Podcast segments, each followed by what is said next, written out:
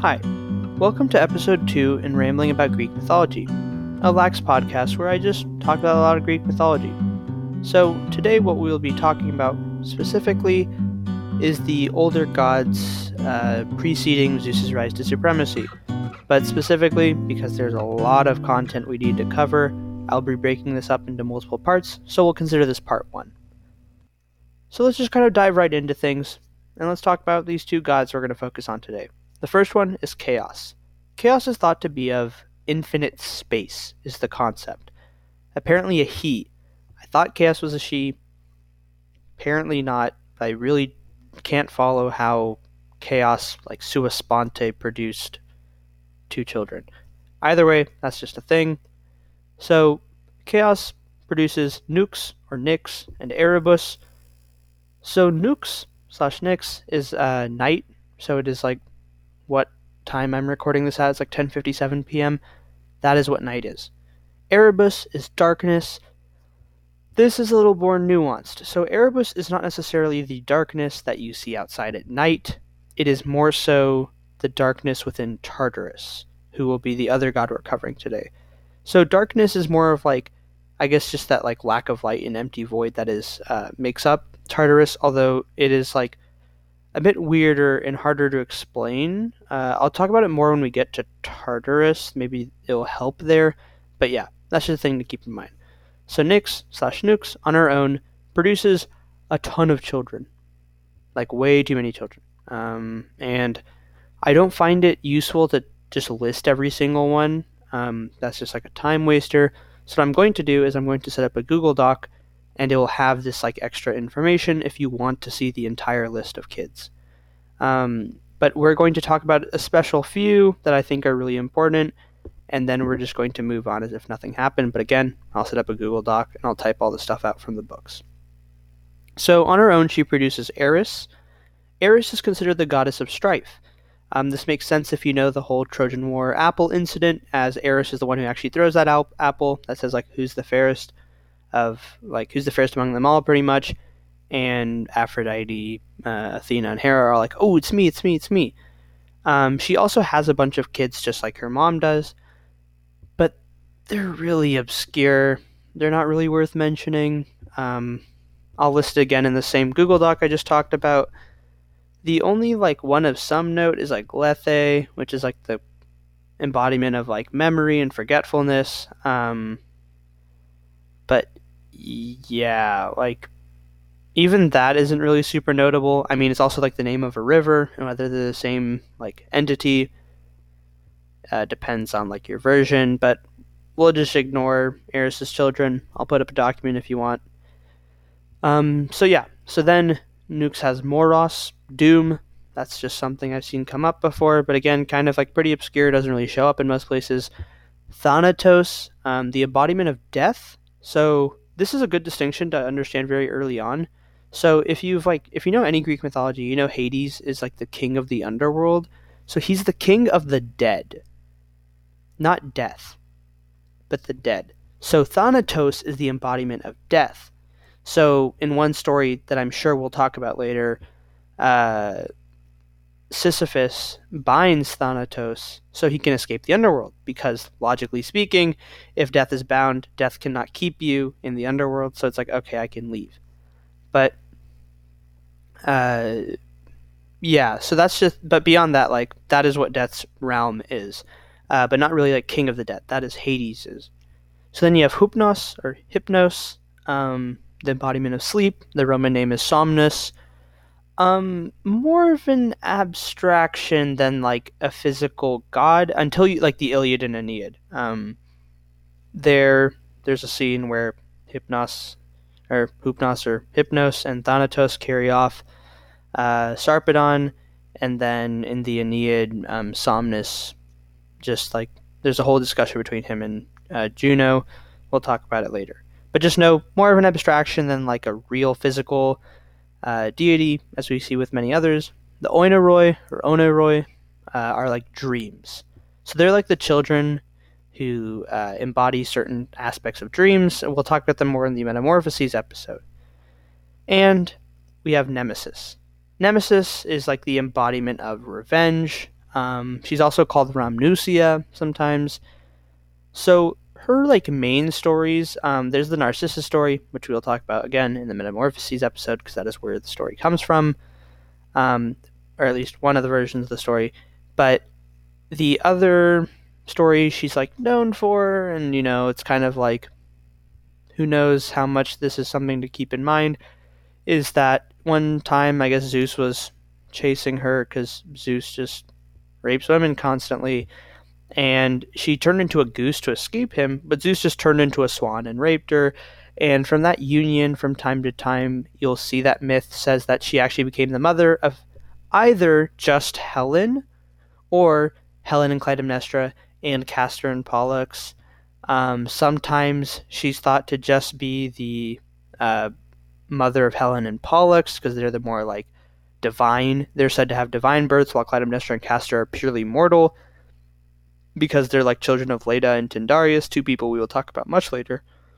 But that is like just the basic idea behind them. Um, but yeah, so that's pretty much all there is to Nemesis.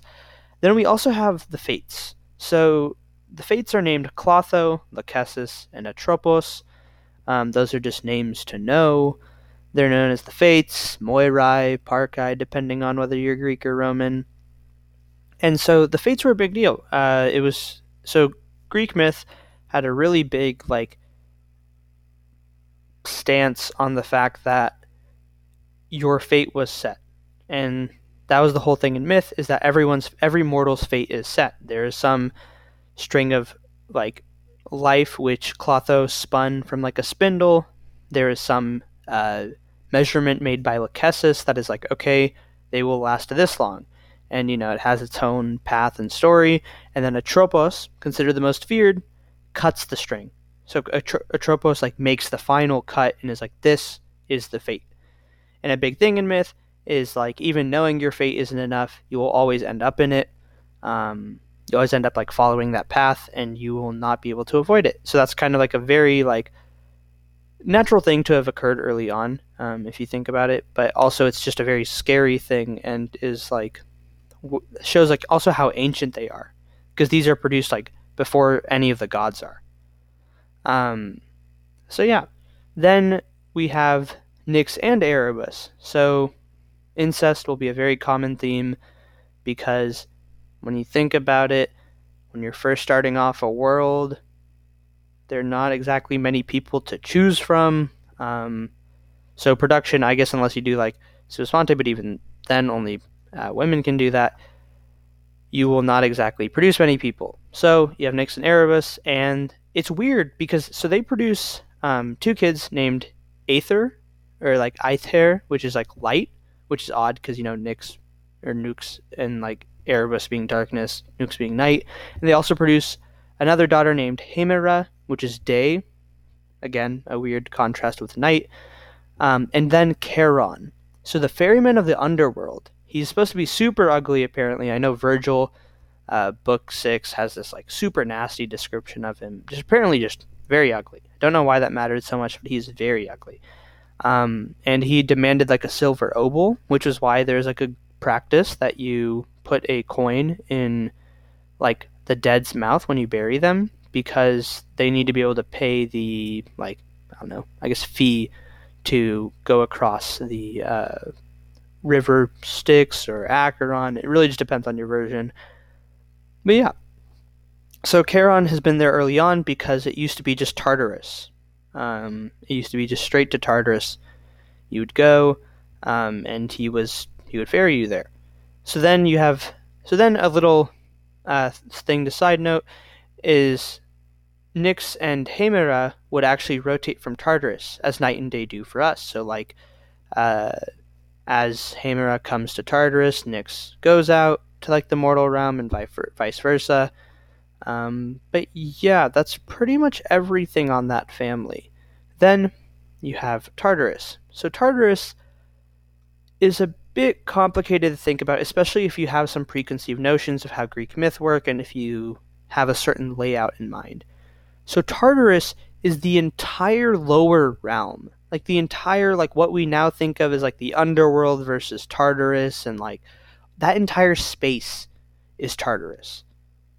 Tartarus eventually, like the name, gets uh, like assigned to specifically um, the like what we would equivalent what we would make equivalent to hell, like that torture and like just terrible, heinous place. But that's not really what Tartarus is at the beginning.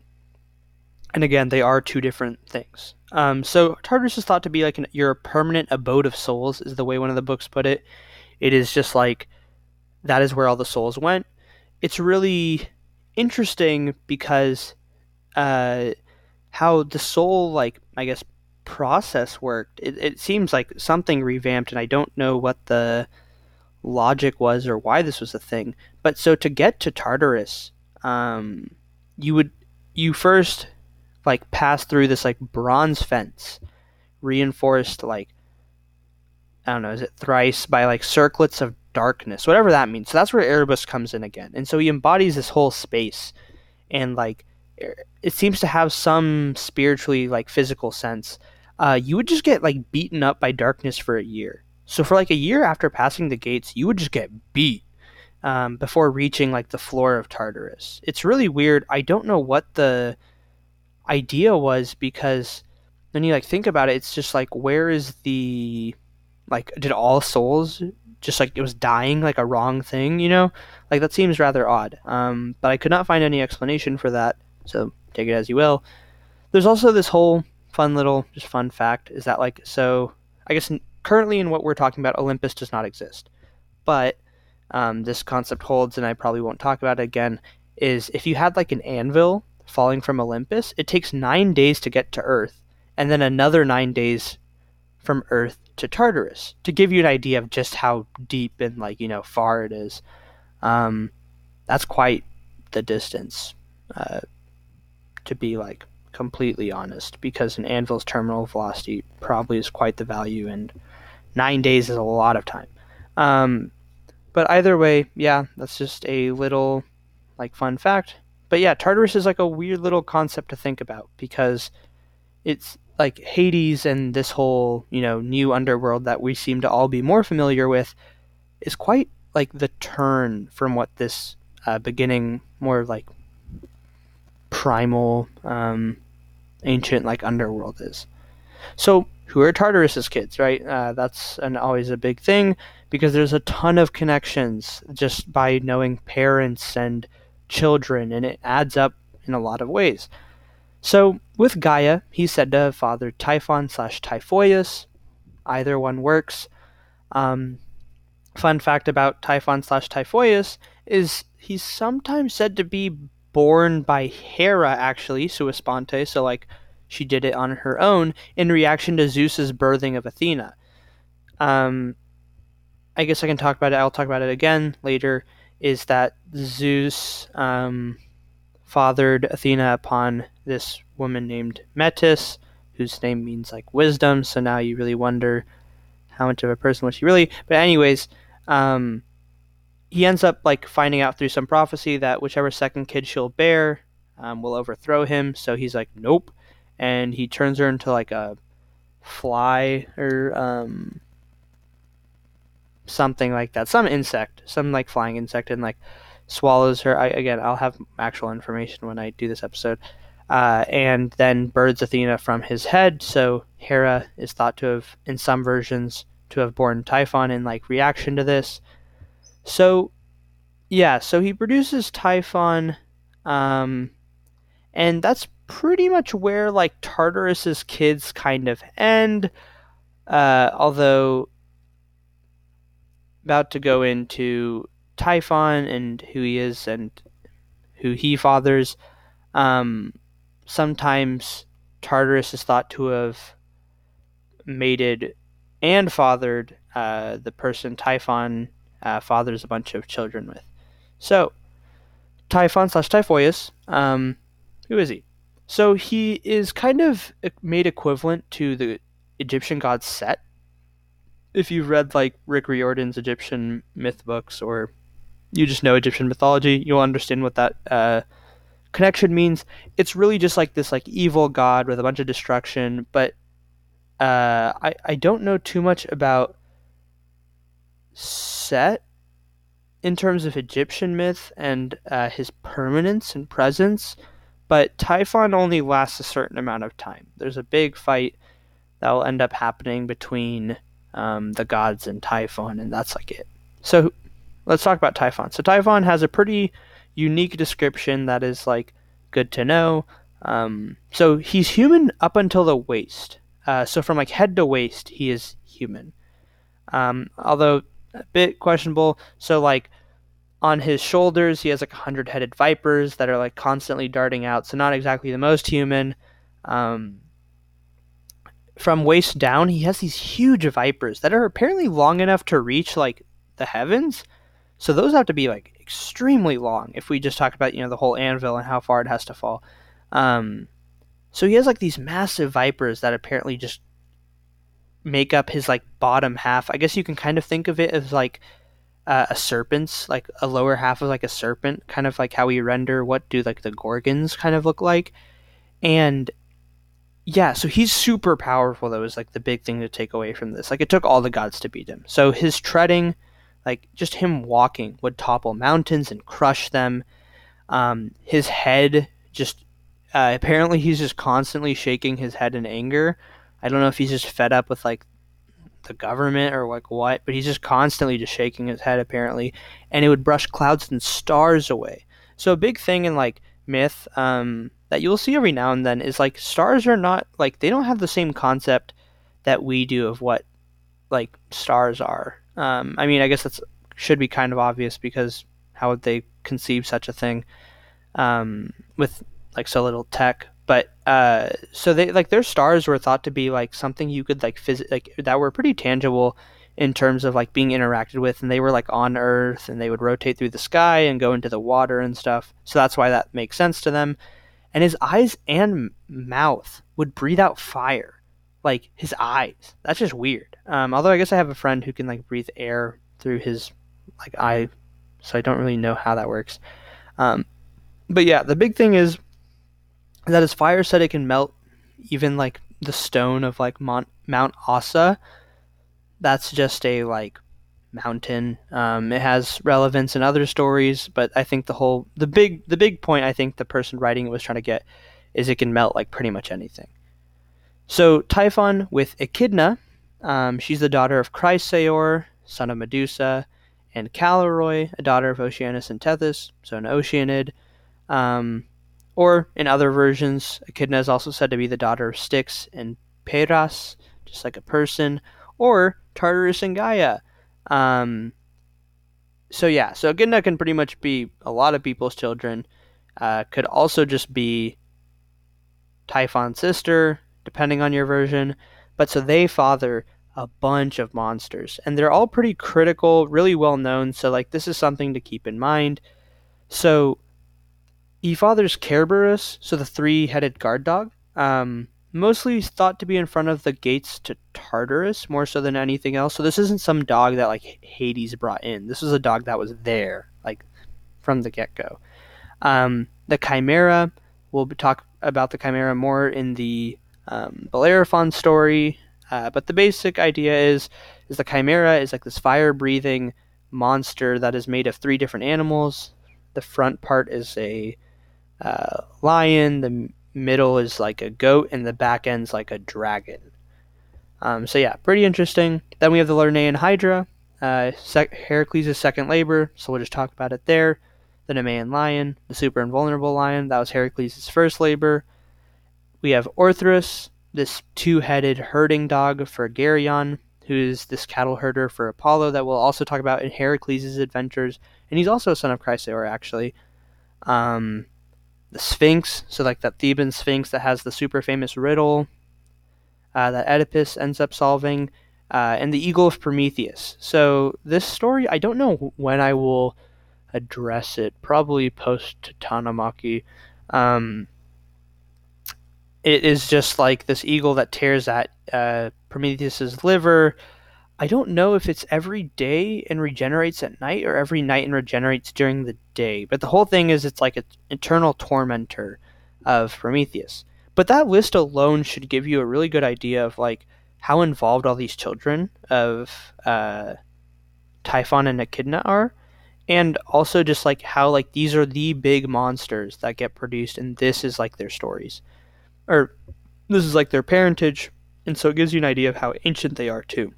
So finally, with Gaia, he fathered uh, the dragon at Colchis. We'll talk about it in Jason's uh, quite uh, extensive mini series because Jason will be one of the heroes we focus on, and because he's so deeply involved in the Argonaut story as the captain of the Argonauts, there will be a lot of episodes. But we will eventually talk about this dragon. But you can see he's like this producer of monsters, um, just as he is thought to be like the ultimate monster that the gods faced at any point in time. So yeah, that is pretty much everything that I have for this episode. I didn't want them to be too long, so I tried to like do only part of the um, primeval deities and primordial deities that we need to talk about. So yeah, so the basic takeaway that you should get from today's episode um, besides like you know maybe you need to pause and if, if you're taking notes like writing down everything and like okay this is this this is this um, you should also be noting like okay you have the more con- conceptual uh, beings are what we are having uh, get produced by all these ancient deities. There's not really a bunch of concrete figures until you have like typhon and echidna and who do they produce And typhon and gaia um, but you should see that like okay most of these are just like concepts and then eventually we get a bunch of the big monsters um, and yeah, and just knowing these connections, like these descriptions that I'm providing, are just to kind of give you a better idea of who they are or what they are, maybe, and uh, just like little tidbits that you would encounter if you were to read all the original sources. But at least if you're like you know doing competition and stuff, then you more so want to read along um, the like okay, I'm hearing names, make connections because you want to connect like who is the child of whom, um, and so forth because those should give you a better idea of when you encounter certain stories. Um, as we'll see later on, you're like, oh, okay. Like, you know, Perseus is the one who kills Medusa, and Chrysaor springs from her blood. And so now you have all these like really ancient um, characters get produced in some regards. So now you're wondering like how does this timeline fit, right? And that that will be kind of a mess to think about because timelines in mythology are really just not a nice thing to try organizing at least to like extreme detail. Uh, but just getting names and putting people together already makes things like way clearer, I think, and should make it a bit more fun of like a puzzle of putting together and maybe realizing why is someone in X location or why is there some motivation here. So yeah, um, that's pretty much everything. You can just listen to this again, obviously, if you need to catch names and stuff. Um, I guess you can leave comments as well, or like shoot me an email. I think if my email is being displayed of like, please do this, or please don't do this, or maybe y'all want like the little outlines I've written for all this stuff and I can just put it up and you can just read it and be like, okay, like this is what he had written out. So yeah, uh, I hope to see you next time for episode three. In there, I will be talking about Gaia and all her children, which will be such a long episode. I really apologize in advance. Gaia is very influenced, as Gaia is our Mother Earth, so there is so much that we will have to talk about there. Um, and then also, we'll talk about Eros for a bit and discuss why Eros is such a primeval and primordial deity. So, thanks a lot, and uh, I hope you enjoyed the episode. Take care.